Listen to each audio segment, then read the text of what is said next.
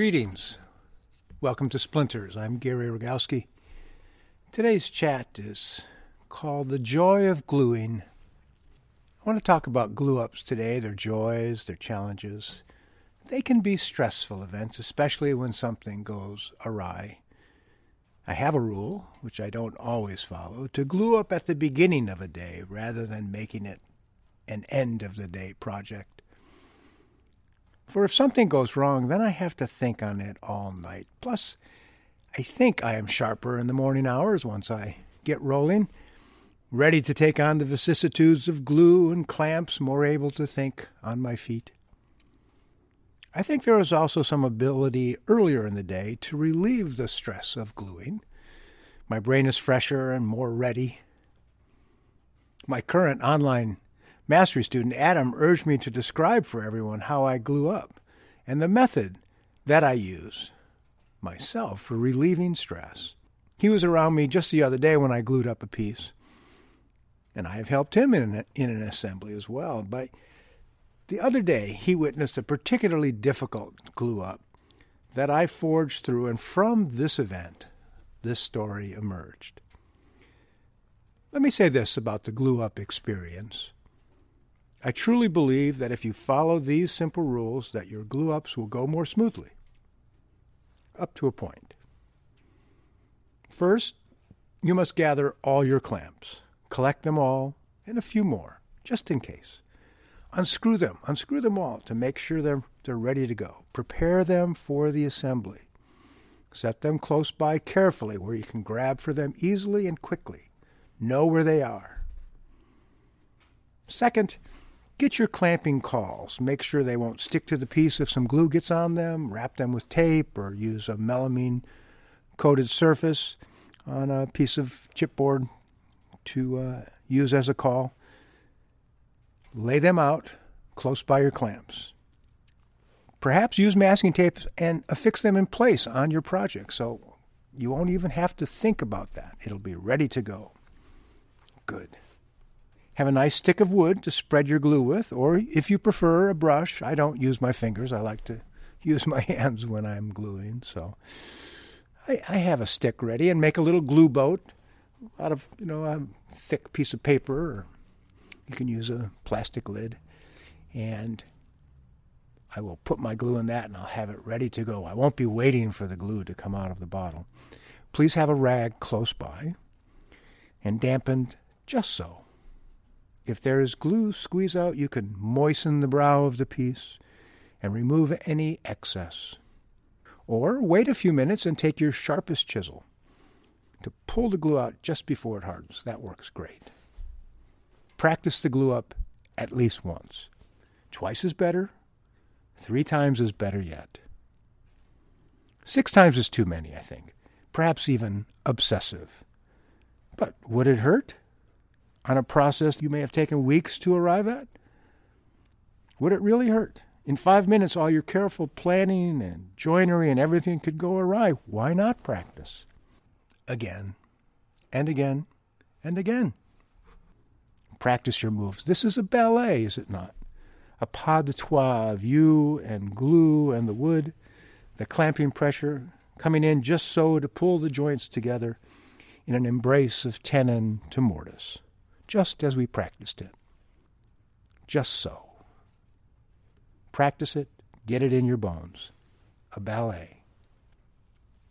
But yet, we all know what can happen, what can occur in a well planned practice glue up. The glue is applied, the clamps go on, and the glue has somehow changed everything. I myself tend to mutter a word or two Perhaps Adam has heard me say something like this. Dirty son of a beaver, you bastard, evil frog faced, lamentable excuse for a deranged, marbled mouth, idiot son of a lying rain rat, miserable piece of rotten bait, beetle cheese, focaccio, focaccio, fungus. You, you toast ink, you mold, you piece of fly spit, you fat glob, lick spittle, dung beetle brother of a goat fart. You silly choked pickle brain, Pinhead. You arthritic, syphilitic, no sense, cheese brained excuse for an insane flipper. You lapsed crown of creation. You pathetic excuse for a fat gut. You two inch, two inch fool. Gob swallow, harebrained, scurvy tomcat, you smelly skid mark. I'd wipe, I'd wipe my foot on your face. Rotten larval inchworm, if you didn't stink so, you boil. You plague, arse licking, simple brained toad. Puke, stocking lubber. You garland of nosebleeds, you lump. Foul deformity, you are shot out of the mouth of an offal filled bag of pus armpit sniffer, spit licker, sow eared scullion, backdoor stench, outhouse fly, sextuple deformity, you smirch flabby pustule of yellow gangrened earwax, you lunchbox of turds, foul breath night farting snorebox, miserable bowel plug. You smiling elevator farter, tag-eared wretch, lying scumbag, weasel face, nose hole digger.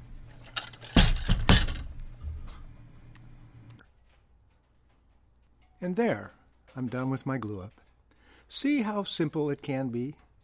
One must simply be prepared. All that practice has surely paid off. Now remember to apologize to all those who might be helping you or who stumble in by mistake on the day when you lose your mind gluing up. There is a truth, a fact that all woodworkers know. Perhaps it is the third truth after what I thought had been only two. The first truth is wood moves. We can agree that wood is a marvelous and changeable material, subject to the vagaries and whims of wind and weather and water. And the second truth is the other woodworkers don't know what they're talking about. See, it's simple. Those two truths are as demonstrable as anything in the shop. But perhaps, perhaps there should be a third truth. Truth number three would be carved into stone somewhere so that all who enter a woodshop would know that in the midst of a glue up, you are not a normal person. You have assumed the guise of a spurned minotaur or a shrieking cuckold or an insane asylum inmate, escaped from the bin and running amuck on the streets. To wit, glue changes everything. Have a pleasant day. Remember to put your tools away when you're done. Thank you. This has been Gary Rogowski for Splinters. Thank you so much for listening. Please follow us on Apple Podcasts or wherever you receive your podcasts. Don't forget to leave us a review if you like what you hear. I appreciate that. And you can leave me a message on Ko-Fi.com, K-O-F-I.com. I appreciate your support there. Thank you again for listening. Stay cool out there. Stay cool.